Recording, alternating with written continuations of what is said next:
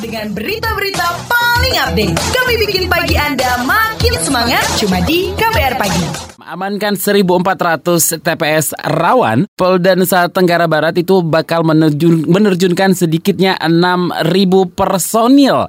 Oke, selengkapnya bersama kontributor K B R ada Zainuddin di sana yang akan melaporkan. Selamat pagi. Selamat pagi, Polda N T B akan menerjunkan sekitar enam ribu personilnya untuk mengamankan pemilu tahun dua ribu sembilan belas ini, terutama di T P S yang berstatus rawan. Karena berdasarkan data yang dimiliki, sekitar seribu empat ratus T P S di N T B dinyatakan rawan. Wakapolda N T B, Tajudin di Mataram kemarin mengatakan, untuk mengantisipasi konflik dan gangguan Kamtibmas yang akan terjadi di ribuan T P S yang masuk dalam kategori rawan tersebut, Polda N T B memberikan perhatian yang serius. Langkah yang dilakukan yaitu dengan meningkatkan pengawasan. Wakapolda N T B Tajudin mengatakan, T P S yang dinyatakan rawan itu seperti adanya potensi gangguan Kamtibmas pada saat pemungutan dan perhitungan suara. Sehingga hal ini menjadi acuan aparat penegak hukum dalam memaksimalkan pelaksanaan pemilu tahun ini. Zainuddin Safari, Mataram, Nusa Tenggara Barat melaporkan. Terima kasih Zainuddin. Selanjutnya kita ke Rembang. Polres Rembang, Jawa Tengah menelusuri dugaan kasus perdagangan anak di bawah umur. Laporan selengkapnya bersama kontributor K B R Musyafa. Selamat pagi.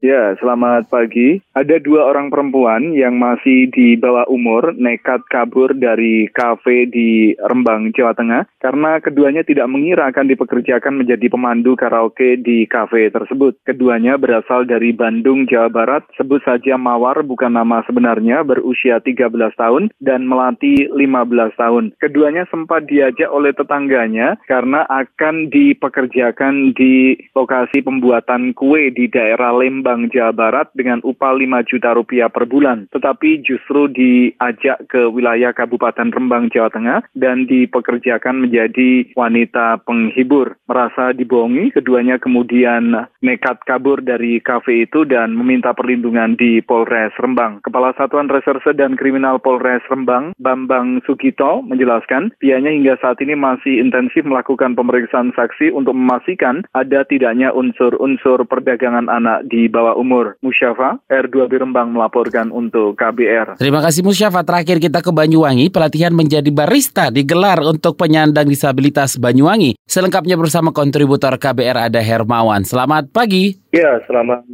pagi. Belasan penyandang disabilitas di Banyuwangi, Jawa Timur belajar menjadi barista. Dengan didampingi barista profesional, mereka diajari bagaimana cara mengolah biji kopi dengan baik dan benar, sehingga kopi yang disuguhkan memiliki cita rasa tinggi. Salah satu barista profesional yang juga penyelenggara pelatihan barista untuk penyandang disabilitas, Nopi Dharma Putra, mengatakan proses pembelajaran barista untuk penyandang disabilitas ini bertujuan mengajarkan untuk menjadi wirausahawan kopi. Dalam pelatihan ini, penyandang disabilitas diberikan pelajaran bagaimana teknik menyangrai hingga membuat kopi dengan benar. Karena kata Nopi, selama ini banyak cara penyajian kopi yang salah, sehingga ketika diolah, kopi yang mempunyai kualitas baik namun hasilnya tidak memuaskan. Nopi mengaku tidak menemukan kendala yang berarti dalam pelatihan ini, karena pihaknya juga dibantu oleh beberapa pendamping yang menerjemahkan bahasa isyarat, sehingga teknik-teknik pengelolaan kopi bisa dimengerti dengan baik oleh penyandang disabilitas. Nopi menambahkan pelatihan barista terhadap penyandang disabilitas ini akan dilakukan secara bertahap, karena untuk menjadi barista profesional juga membutuhkan pelatihan yang lebih. Demikian dari Banyuwangi, Hermawan melaporkan untuk K B R. Terima kasih Hermawan.